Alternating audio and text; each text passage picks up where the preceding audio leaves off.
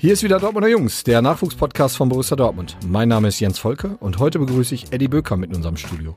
Eddie ist seit den achtziger Jahren in der Nachwuchsarbeit des B V B tief verwurzelt. Er wurde mit seinen Schützlingen Lars Ricken und Ibrahim Tanko erstmals deutscher A-Jugendmeister. Er trainierte die Zweitvertretung und nach mehreren Abstechern in den Profibereich, beispielsweise in Frankfurt und Berlin, kehrte er vor einigen Jahren zurück zum B V B.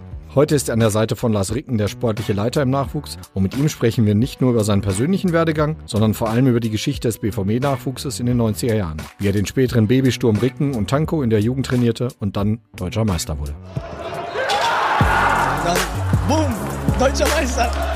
Wir wollen hier Spieler für die Champions League entwickeln, für den Profibereich. Das war das Beste, was mir so jemals passiert ist. Das ist so überragend, das ist so geil hier. Einfach wow. Mein Name ist Jens Volke und ihr hört Dortmunder Jungs, den B V B-Nachwuchs-Podcast. Unser heutiges Thema ist die Geschichte des B V B-Nachwuchses und dazu begrüße ich heute Eddie Böckamp, den sportlichen Leiter des Nachwuchses. Eddie, stell dich vielleicht einmal kurz selber vor. Ja, mein Name ist eigentlich Edwin Böckamp, aber alle nennen mich Eddie. Äh, bin geboren am fünften zweiten neunundfünfzig, also jetzt schon stolze einundsechzig Jahre alt. Und äh, bin seit neunzehnhundertsiebenundachtzig bei Borussia Dortmund mit Unterbrechungen zwischendurch, die ich gleich erklären werde. Äh, habe äh, an der Sporthochschule in Köln äh, meinen Diplom-Sportlehrer gemacht und später auch den Fußballlehrer.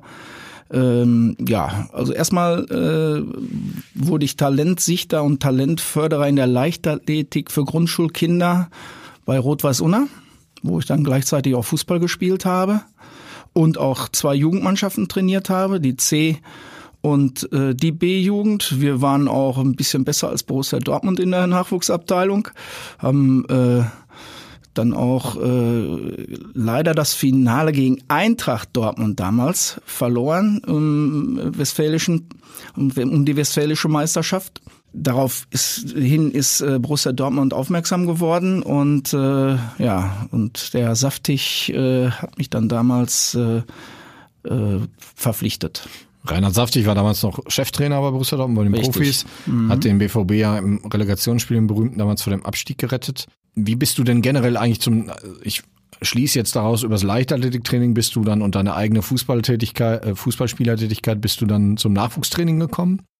Auch schon als Spieler habe ich dann äh, dem, dem Rot-Weiß Unna gebeten, mir eine Jugendmannschaft äh, zu geben, äh, weil ich mich da eben halt auch äh, weiterentwickeln wollte, äh, wollte mal sehen, wie das ist äh, und die waren auch sehr dankbar, weil in der Mannschaft stand der Trainer mit dem Regenschirm auf dem Platz zivil äh, im Anzug und äh, dann habe ich das übernommen und ja, das hat dann mir sehr viel Spaß gemacht, ja, und dann bin ich dabei geblieben.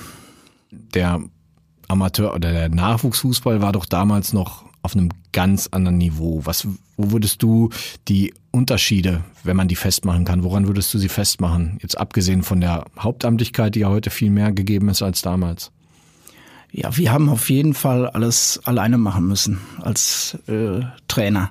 Wir haben teilweise die Spieler vom Bahnhof abgeholt oder auch von zu Hause. Wir wussten nicht, äh, wie viele Spieler kommen überhaupt. Äh, so eine richtige Trainingsplanung war eigentlich gar nicht möglich, weil du auch nie wusstest, ob du überhaupt auf den Platz kommst. Ja, weil äh, häufig Spielausfälle, Trainingsausfälle in der Winterzeit äh, gegeben waren. Äh, der Frost kam wieder aus dem Boden, wurde, wurde äh, der Aschenplatz vier Wochen gesperrt. Wir mussten durch den Hoeschpark laufen, äh, hatten gar keine anderen Möglichkeiten. Also wir mussten ganz viel äh, improvisieren.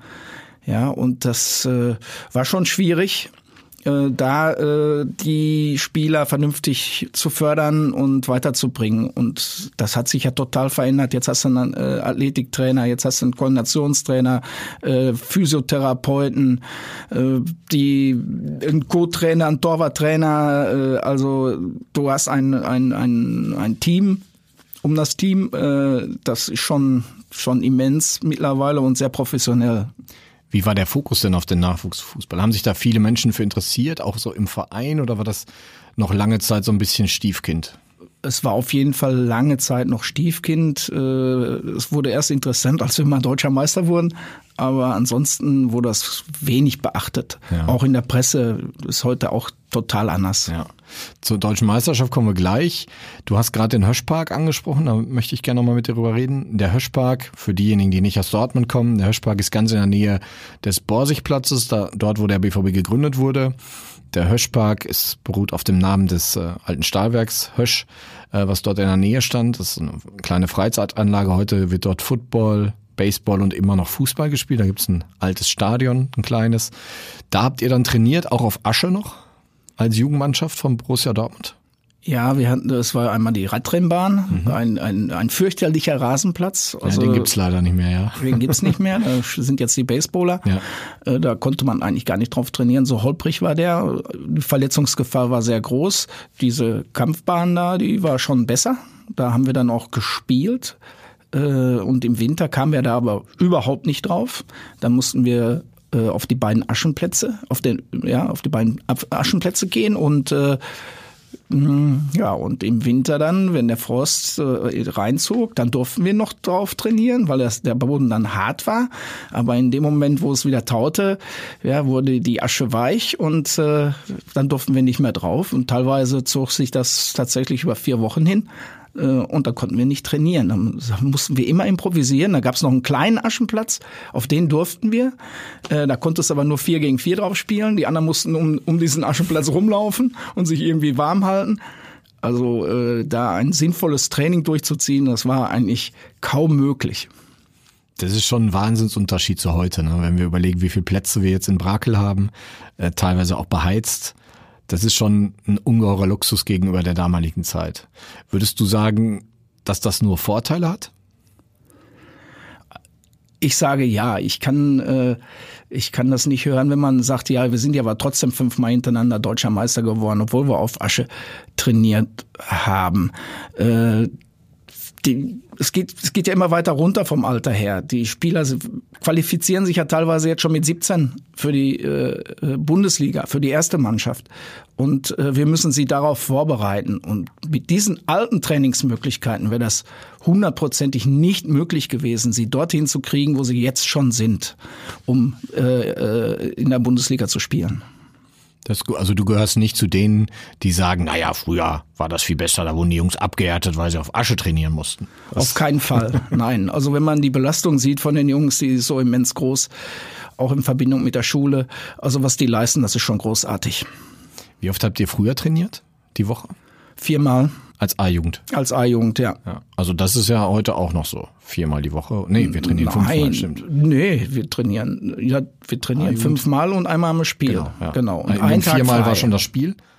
Nein. Auch nicht, okay. Also ein, jetzt gibt's einen Tag mehr als damals. Richtig. Wie war denn die Belastung mit der Schule?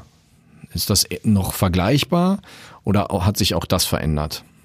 Ja, ich sag, heutzutage ist die Belastung in der Schule auch noch groß, größer. Also wir haben ja äh, längere Stundenpläne zum Beispiel. Manchmal haben die bis sechzehn Uhr Sch- Schule. Das war damals nicht so. Ja. Ja. Also ich hatte es auch nicht so lange. Ja. Und äh, auch da ist die Belastung äh, größer geworden. Kommen wir mal, ähm, wenn wir beim Thema Schule sind, fällt auch äh, mir komischerweise immer Lars Ricken ein. Ich äh, Schule und Fußball, weil das damals, als er ähm, mit seiner Karriere durchstartete in der Bundesliga, war das ja noch ein großes Thema. Ich kenne noch Leute, die mit ihm zur Schule gegangen sind, während er gleichzeitig schon äh, Europapokal gespielt hat. Ähm, das war ja sehr außergewöhnlich. Du hast Lars damals trainiert, heute arbeitest du mit ihm zusammen an, an zwei Schreibtischen gegenüber. Ähm, aber wir gehen mal zurück zu dieser Zeit. Erstmals deutscher Meister mit einer A-Jugend von Borussia Dortmund geworden. Was war Lars damals für ein, für ein Spieler? Hast du von, schon früh in ihm gesehen, dass er das schaffen kann? Ja, schon, äh, er war der talentierteste, die wir dann, äh, die, die wir in diesem äh, Jahrgang hatten. Ne? Und äh, ja, und äh, auch schon immer so ein, äh, ja, ein Fuchs. Ne? Ähm, ich habe damals auch noch gerne mitgespielt, ich war ja auch noch mal ein bisschen jünger. Und äh, dann äh, haben wir Torsch- äh, Torschusstraining gemacht, auch mal äh, Freistöße geübt und äh, ich habe mich dann immer an die Mauer gestellt als Läufer, der äh, sich vor den Ball wirft und äh, der Lars, äh, der hatte dann immer einen Riesenspaß daran, mich extra anzuschießen Ja, so richtig volle Lotte. Und äh, alle feierten sich, wenn ich dann aufstand und sagte, ja, wieder geblockt. Ne? Und äh, ja, wir haben da schon äh, einige Anekdoten, dass wir uns dann nach dem, nach dem äh, Trainingsspiel das Gesicht mit mit Matsch äh, beschmiert hatten, weil der Platz, der war ja auch, äh, ja, war, war auch nicht gut, ne? und äh, und gefeiert haben, dass wir das Trainingsspiel gewonnen haben, ja. Äh, es gibt natürlich auch noch eine andere Anekdote, wo er äh, im Pokalspiel in Nette, ja, da mussten wir ja noch Kreispokal spielen. Dortmund Nette, ja. Ja, auf Asche, ähm, bei Hitze, Staub, Ähm, eins zu null haben wir, glaube ich, verloren. Also wir haben auf jeden Fall verloren, ähm, weil Lars äh, einmal den Schiri angemeckert hat und dann hat er ohne Anpfiff einfach den Freistoß ausgeführt und hat dadurch die rote Karte gekriegt. Ja, und dann waren wir in Unterzahl und die standen immer schön hinten drin und hatten dann eine Chance und haben dann das Tor gemacht, so der Klassiker. Ja, ja, und äh, da waren wir natürlich alle schön sauer auf Lars, ja, weil er da äh, ja, eigentlich aus Blödsinn eine rote Karte bekommen hatte. Da war er schon in der A-Jugend äh, spielentscheidend im Pokal. Ja, wie ein paar Jahre später. Ja. Nur am besten nur andersrum. Ja. Ähm, du hast auch Ibrahim Tanko trainiert zu der Zeit. Das war ja dann für die jüngeren Hörer, es gab diesen Babysturm vierundneunzig, fünfundneunzig, als der B V B Deutscher Meister wurde. Ähm, da waren äh, die etatmäßigen Stürmer, Stéphane Chapuisat, Karl-Heinz Riedel, verletzt. Und es muss, der Trainer musste dann auf die zwei Jungen zugreifen. Lars hatte zu dem Zeitpunkt schon die, mehrere Spiele auf dem Buckel. Ibrahim Tanko Ähm, wurde dann ja relativ kalt reingeworfen in die Bundesliga, hatte zwar auch schon ein paar Einsätze, aber die beiden haben dann ja eigentlich den, ja, die haben dann den Sturm gestellt. Macht das einen Jugendtrainer stolz? Schon sehr. Ja, ja, ähm, als Lars, das war im Prinzip der Erste, der dann aus der Jugend äh, es mal wieder geschafft hatte, ähm, sein Tor äh, vierundneunzig dagegen Duisburg geschossen hatte, das erste Tor, ähm, ich glaube, so hoch bin ich noch nie gesprungen und äh, war froh, dass ich überhaupt wieder gelandet bin, als das Tor fiel, äh, und habe das natürlich gefeiert. Ne? Und als er dann noch die Ecke rausholte zum zwei eins, wo der Rollmann sich den Ball da selbst reinwirft, ähm, ja, äh, und das war ja auch ein ganz wichtiger Sieg für uns, ja, da ist man ganz zufrieden nach Hause gegangen. Ja. Ja, mit Ibrahim Tanko äh, bin ich dann auch, als er Deutscher Meister geworden ist, neunzehnhundertfünfundneunzig mit der äh, Profimannschaft ähm, nach Ghana geflogen und habe da mit ihm trainiert, weil er angeschlagen, verletzt war. Äh, fünf, na, vierzehn Tage war ich dort mit ihm in Kumasi. Und äh, wir sind schon morgens um um sechs Uhr aufgestanden. Ach, um sechs Uhr haben wir schon trainiert, um äh, weil es dann hinterher wahnsinnig heiß wurde. Wir sind um, um den Platz gelaufen und äh, dann waren wir einmal in seinem Dorf, wo der Vater da Bürgermeister ist. Und da war auch ein, ein Sportplatz. Äh, da bin ich mit, ach, mit, mit, mit Ibrahim auch äh, um den Platz gelaufen und äh, äh, ungefähr achtzig Kinder liefen uns hinterher äh, und und riefen alle Baturi, Baturi. Das hieß der Weiße, der Weiße. Ja, äh, also das war auch eine ganz lustige Geschichte. Und so konnte ich dann äh, auch mal äh, kulturell was miterleben äh, und ein bisschen was lernen, äh, dass, dass Ibrahim äh, aus Stamme der Ashantis äh, wuchs. Äh, das war eben ein Volk, was äh, reich war, was ganz viel Gold hatte, und den König des Golde, Goldes durfte ich dann auch mit der Familie besuchen, ihm die Hand küssen, er war schon achtzig Jahre alt, und äh, mich ins goldene Buch der Ashantis eintragen, dass ich also beim König war. Das war auch ein tolles Erlebnis. Ja, und dann war ich auch beim Fußballverband von Ghana äh, in Accra. Äh, so habe ich ganz viele Sachen kennengelernt, äh, die auch meinen Horizont bereichert haben mit Ibrahim. Nochmal zurück zu dem, wo wir gerade darüber gesprochen haben, dass lange ja kein Nachwuchsspieler nach oben gekommen ist, mit Lars dann wieder der Erste. Das war ja so Mitte, Anfang, Mitte der achtziger, haben es ja mehrere geschafft. Ich denke jetzt mal Ralf Lose, Daniel Simmes, Michael Zorc. Und dann kam ja lange nichts. Das waren ja fast zehn Jahre, wo nichts kam. Ähm, kann man das festmachen, woran es gelegen hat? Äh, ja, finde ich schon. Ähm, damals äh, war Borussia Dortmund eben halt, äh, hat, hat Borussia Dortmund mehr um den Abstieg gespielt, ja, um Klassenerhalt, Mittelfeld. Äh, und äh, als wir kamen, äh, neunzehnhundertneunzig, da fing es gerade an, nach dem D F B-Pokalsieg, äh, dass man um die Meisterschaft mitspielte oder zumindest um die internationalen Ränge. Und in dem Moment äh, wird das natürlich auch schwieriger für einen jungen Kerl, der im Hoeschpark trainiert auf Asche und einen Monat auch mal nicht trainieren konnte und nur laufen konnte, äh, da oben durchzubekommen. Ja, das waren dann, die Gründe waren dann hauptsächlich, wenn viele verletzt waren, dann kam mal der ein oder andere durch, aber eben halt nur vielleicht für ein Spiel oder ein paar Minuten. Ja, aber den richtigen Durchbruch hatte erstmal nur Lars. Gab es denn in der Zwischenzeit Jungs, wo du gesagt hättest, die hätten schaffen können, unter anderen Umständen? Also vielleicht, aber nicht so auf diesem Niveau von Borussia Dortmund, ja, was wir dann damals hatten, wo es dann wirklich in die Richtung Deutsche Meisterschaft ging. Das muss ich schon sagen. Also da waren die Ibrahim Tanko und Lars Ricken dann outstanding. Ja. Ja, hinterher kam ja noch Wladimir Buter zu, aber das, das war dann, waren dann schon wieder welche von außerhalb.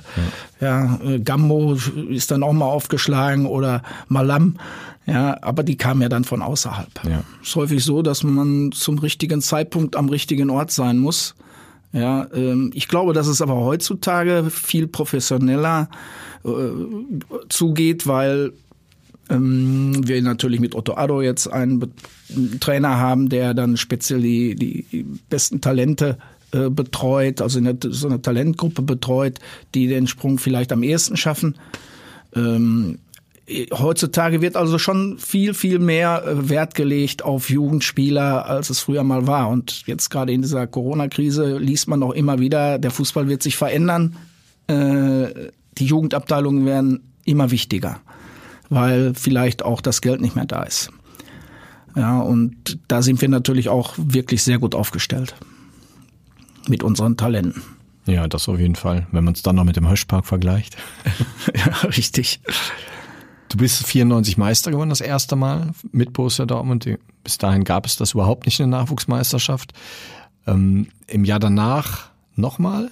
Nein, ah, das war ich... dann schon Michael Skibbe. Ah, okay, stimmt. Ich bin vierundneunzig äh, da in Bremen, drei zwei, äh, Ibrahim Tanko und Lars haben natürlich die Tore gemacht. Ja, in der neunundachtzigsten Ibrahim mit dem Kopfball, äh, den hat er, glaube ich, nie wieder gemacht. Äh, Und und äh, das war so ein geiles Erlebnis. Das war ein Gefühl. Äh, da kam auch noch mein, meine meine Tochter auf den Platz. Äh, da, die sprang mir dann um den Hals und dann. Äh, ich bin gar nicht aufs Kicker-Foto gekommen, weil ich mich da mit meiner Tochter befasste und äh, wir beide am Heulen waren vor Freude. Und ähm, und auf der Pressekonferenz, da wusste ich gar nicht, was ich sagen sollte. Ja, so so fertig war ich da noch. Wir hatten ja fünfunddreißig Grad da in dem Endspiel und äh, ja, ich weiß noch, wie Gary Tunzagen schon nach, nach zwanzig Minuten runter musste, weil er sich erbrach auf dem Sportplatz, ja, äh, und nicht mehr weiterspielen konnte. So heiß war es eben halt da, ne? Und das und drückend. Ja, und äh, dann fünfundneunzig äh, habe ich dann die zweite Mannschaft übernommen, auch mit Lars und Ibrahim. Ja, also die, wenn die bei der ersten Mannschaft nicht gespielt haben, haben sie dort gespielt. Und äh, Michael Skibbe ist dann fünfundneunzig, sechsundneunzig, siebenundneunzig Deutscher Meister geworden.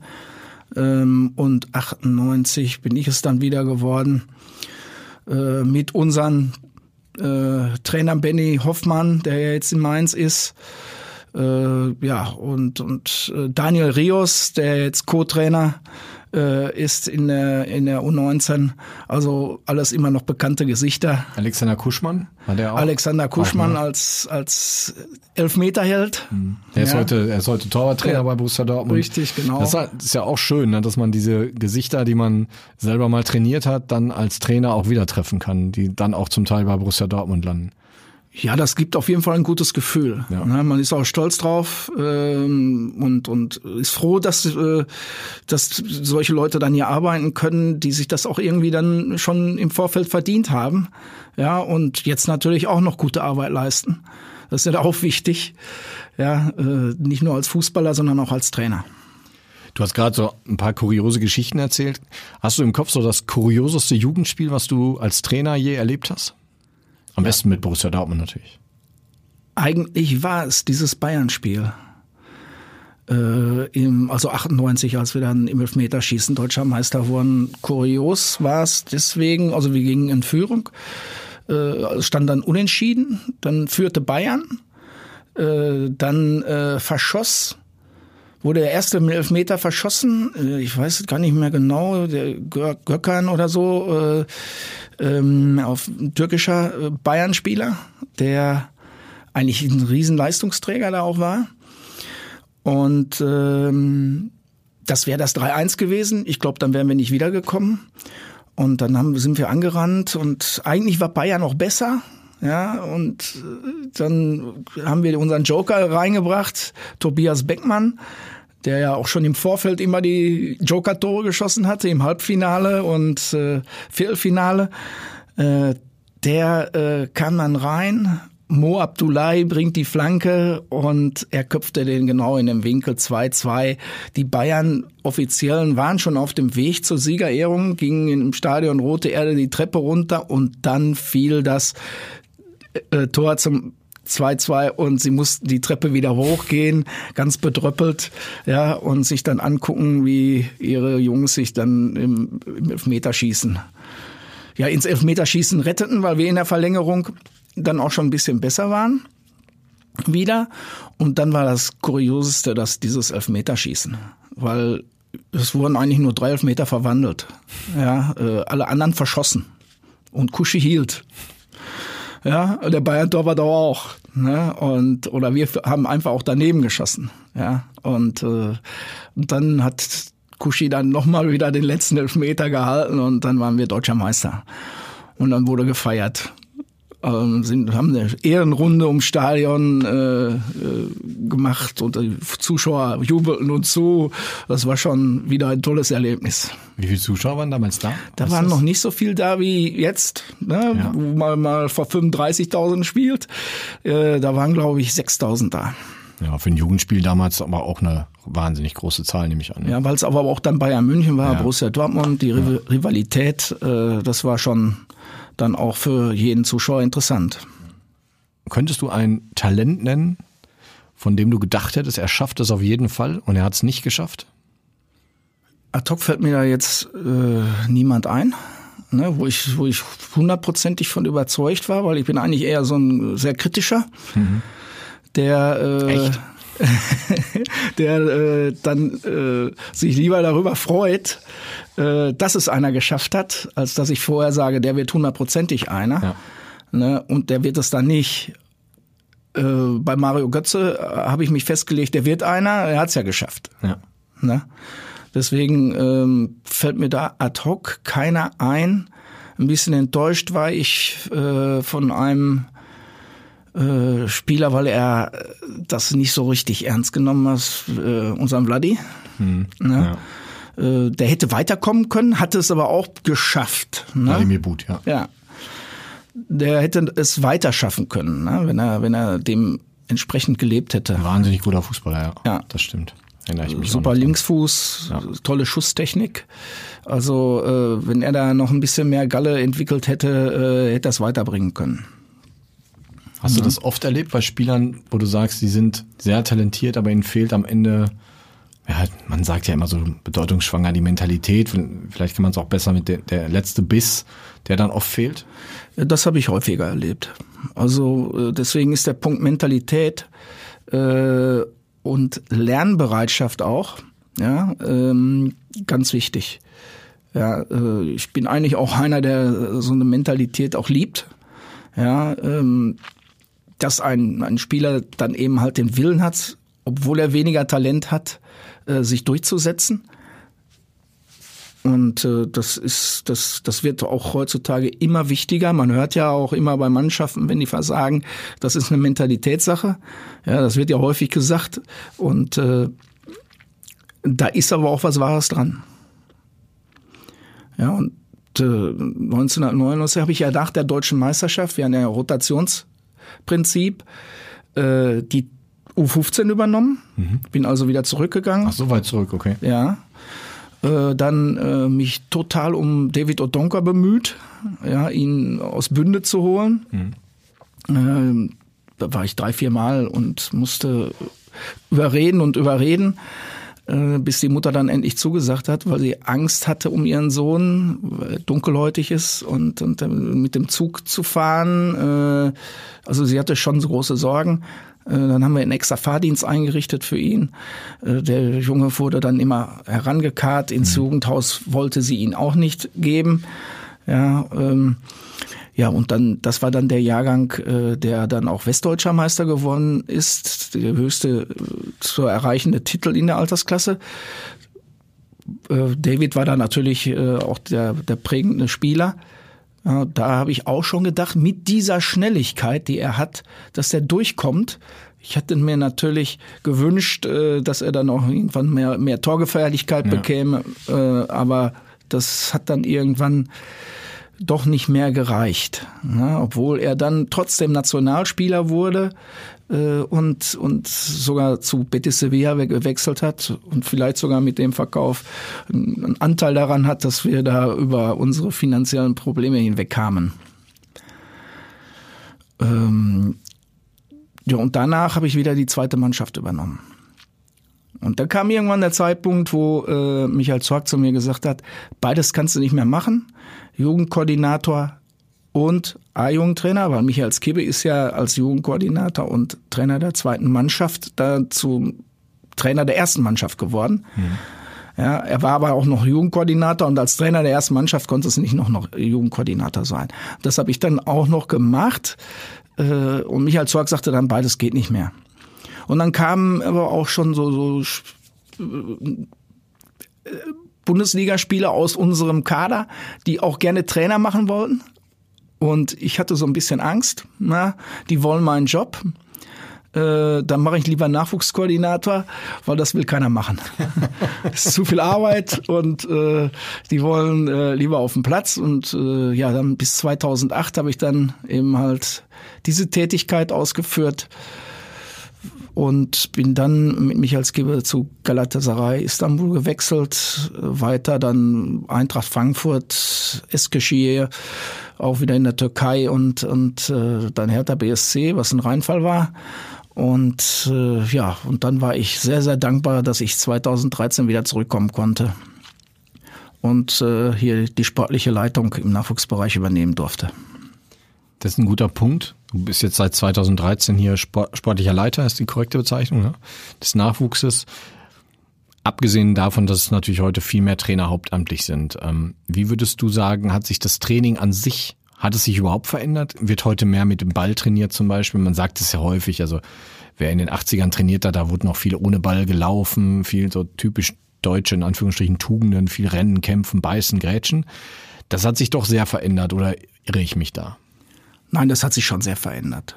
Ja, äh, heutzutage wird auch schon, das, was man damals gar nicht kannte, äh, schon auf den ersten Kontakt geachtet. Ja. Erster Kontakt, sondern vielleicht mal für alle erklären, ist die Ballannahme, genau, beziehungsweise ja, direkte Weiterspielen. Ne? Direkt weiterspielen ja. oder äh, eben halt schon in die richtige Richtung mitnehmen. Ja. Ja, ähm, oder mit dem ersten Kontakt schon den Gegenspieler ausspielen. Ja, oder dahin äh, äh, legen, wo man hinspielen will, ja, also das ist, äh, da wird sehr, sehr viel Wert drauf gelegt mittlerweile, auch das Passspiel, ja, äh, die die Vororientierung, wie man es immer so schön sagt, ja. Erklär das mal bitte, das höre ich so oft, was ist die Vororientierung? Dass ich schon den nächsten Schritt im Kopf habe. Mhm. Ja, ich weiß schon, äh, was ich mache, äh, bevor ich den Ball über, überhaupt bekomme. Ja, und beobachte aber auch gleichzeitig, was macht mein Gegenspieler? Ja. Hättest, hättest du neunzehnhundertsiebenundachtzig das Wort erklären können? Ähm, Gab es das schon im Training? Ja, da hat man eigentlich was von Spielintelligenz ja, okay. gesprochen. Ja, ich frage extra mal, oh, der ist spielintelligent. Ja, ja. Ja. Ja. der kann Spiel lesen. Ja, ja das Stimmt. waren dann äh, so Stimmt. die Aus, Ausdrücke, ja. Und da mit den Ausdrücken hat sich ja auch viel verändert und äh, da bin manchmal äh, bin ich da auch überfordert mit den neuen Ausdrücken. Ja, es geht ja nur noch in die Box und nicht mehr in den sechzehner. Genau, Box-to-Box-Spieler. Ja. Ja. Das stimmt. Ja. Die gab es früher auch nicht. Nein, die gab es auf keinen Fall. Ja, das ist sehr interessant, weil ich, ähm, würdest du sagen, soweit man es überhaupt sagen kann, dass mit dem, mit dem Training von heute und den Spielern von damals, hätten die den gleichen Weg gemacht? Sie hätten auf jeden Fall eine größere Chance gehabt. Ja. Das muss man definitiv sagen. Ja, weil, wie gesagt, wir mussten ja so viel improvisieren, da werden die Spieler heutzutage ganz anders trainiert. Das ist alles bis aufs Kleinste ausgekügelt und, und äh, dass jeder, äh, jede, jede Trainingseinheit äh, mit wenig Standzeiten, sagen wir mal, äh, du hast mehr, bessere Bälle, du hast bessere Plätze, äh, du hast ein Physio, hatten wir früher auch nicht. Da kam mal einer für einen Tag in der ganzen Woche. Ja, und der war dann vielleicht mal auch beim Spiel dabei. Ja, auch heutzutage bist du so weit ausgerüstet. Das ist schon äh, klasse. Viele neigen ja dazu, so die, die Vergangenheit so ein bisschen zu romantisieren. Trotzdem stelle ich die Frage, würdest du oder vermisst du etwas aus der damaligen Zeit, was, was man nicht ins Moderne, in Anführungsstrichen, mit hinüberbringen, retten konnte? Was damals positiver war? Tja, das, ich, ich, ich muss schon sagen, dass wir ähm, einen sehr großen Zusammenhalt als Mannschaft hatten. Ja, früher. Den will ich aber hier gar nicht absprechen. Auch gerade bei den jüngeren Mannschaften nicht. Äh, die sind schon alle stolz, bei Borussia Dortmund zu spielen. Kommst du dann aber in die A-Jugend, gibt's sehr viele, ja, tauchen schon Probleme auf, weil dann äh, jeder Einzelne seine eigene Karriere plant. Wie geht's weiter? Ich komme hier raus. Manchmal auch schon früher, ne? Dann gehen ja auch Spieler da schon schon früher äh, zum Bundesliga-Team. Äh, in der in der U neunzehn ist es eigentlich immer so das Problem, dass jeder nur noch sich sieht, ja, und nicht das große Ganze. Also nicht jeder Spieler ist so ge, geeicht, sag ich mal. Aber äh, viele äh, denken an ihre eigene Karriere und äh, da ist es schwer, so ein Team-Spirit komplett durchzuziehen. Aber das ist eher den Umständen geschuldet und nicht, das kann man ja den Jungs nicht vorwerfen. Ne? Das ist, weil sich die Situation einfach verändert hat zu damals, würdest richtig, du sagen, oder? Ja, ja, das ist richtig, ja. Klar. Weil du hast ja eine, eine ganz andere Aufmerksamkeit ja. in der U neunzehn mittlerweile als, als früher. Da hat sich für die A-Jugend keiner interessiert. Ja. Wie viele Zuschauer hatten wir? fünfzig mal hundert, je nachdem. Und wenn Schalke kam, hatten wir mal dreihundert. Ja, das war's dann aber auch schon. Ja, und jetzt haben wir fast zweitausend, ne, bei, ja. bei Derbys zum Beispiel. Ja. Und äh, ja, jeder Spieler weiß aber auch mittlerweile, wie wichtig das ist, in der A-Jugend zu spielen, ja, um sich zu zeigen, ja. ja. Und dieses dieses Konkurrenzdenken, was normal ist, ja, ist aber auch dann äh, etwas schädlich für den Teamgedanken. Und da muss eben halt ein Trainer immer ganz stark darauf achten, um diese A-Jugend dann trotzdem noch als Mannschaft erfolgreich hinzukriegen. Und äh, das ist uns ja auch in den letzten Jahren sehr gut gelungen. Ist der Unterschied dann, dass, dass der Traum vom Profi heute viel stärker im Fokus ist, als er noch in den neunzigern war? Dass, dass nicht jeder Spieler sich damit so beschäftigt hat, dass er Profi wird? Oder ist das äh, Quatsch? Nee, ich glaube, dass es äh, gleich ist. Also der Traum, der bestand immer. Sonst würdest du auch damals nicht diese ganzen Reisestrapazen und so weiter äh, auf dich nehmen. Äh, also das, da hat jeder immer dran geglaubt. Ja. Und auch möglichst hoch zu spielen. Ja, das, da hat sich nichts verändert. Das ist also heute genauso. Jeder möchte möglichst weit kommen. Und äh, ich wollte es auch, als ich noch gespielt habe. Also da hat sich nichts verändert. Ja. Abschließende Frage, Eddie. Wie ist es denn, mit seinem ehemaligen Schützling Lars Ricken jetzt an fast einem Schreibtisch zu sitzen? Ist das nicht manchmal ein bisschen skurril, wenn du so dran denkst, Mensch, den Kurzen habe ich doch äh, noch vor ein paar Jahren trainiert? Äh, ich finde das angenehm, ja. Ja, weil man man kennt sich schon sehr gut. Ja, äh, Wir waren ja auch äh, auf Zypern, Peter Wongowitz und ich, der B-Jugendtrainer und der A-Jugendtrainer. Äh, wir waren zwei Wochen mit den Eltern sogar auf Zypern und haben dann die Europameisterschaft verfolgt, wo äh, dann Lars auch mit der U siebzehn-Nationalmannschaft Europameister wurde. Ja, das war dann auch eine, eine tolle Geschichte und die Familien kannten sich dann natürlich äh, und trafen sich auch äh, später immer einmal im Jahr und machten da so ein Zypern, Zypern-Revival. Ähm, und deswegen ist die Verbindung nie abgebrochen, ja, auch wenn dann die Wege mal auseinander gingen. Ja, und äh, das ist für mich, ich habe damals zweitausendacht sogar Lars geraten, unbedingt äh, meinen Job zu übernehmen, weil er ja immer sehr viel verletzt war, viele Muskelverletzungen, Rückenprobleme. Ja, und äh, er wollte es erst nicht. Er wollte dann vielleicht nochmal weg vom Borussia und nochmal irgendwo anders spielen. Ich habe ihm dazu geraten, nee, mach das nicht, bleib bei Borussia und übernimm meinen Job. Und ich glaube, äh, er kann sich heute glücklich schätzen, diesen Job zu, übernommen zu haben und mir gegenüber zu sitzen. Ich habe im Zuge dessen, dass du jetzt gesagt hast, doch noch eine Frage. Wenn ich sehe, wie deine Augen strahlen, wenn du über Borussia Dortmund und über diese Dinge redest, du bist schon Borussia durch und durch. Ja, bin ich schon. Ja. Äh, bin ja auch in Dortmund geboren, in einem Knappschaftskrankenhaus. Ja, und äh, ja, das... Äh, ja, aber hier habe ich meine schönsten fußballerischen Erlebnisse gehabt. Äh, wann wird man mal deutscher Meister? Äh, als als Fußballer hatte ich da keine Chance, aber dann eben halt hier als Trainer und das dann auch zweimal. Äh, das ist einfach toll und ist ein Traum in Erfüllung, ist ein Traum in Erfüllung gegangen. Und wenn man bedenkt, dass das auch schon immer alles mein Hobby war und ich konnte mein Hobby zum Beruf machen, da kann ich nur sagen, dann bin ich glücklich. Eddie, vielen Dank. Gerne. Auf Wiederhören. Danke, ich muss. Das war's schon wieder. Hat's euch gefallen?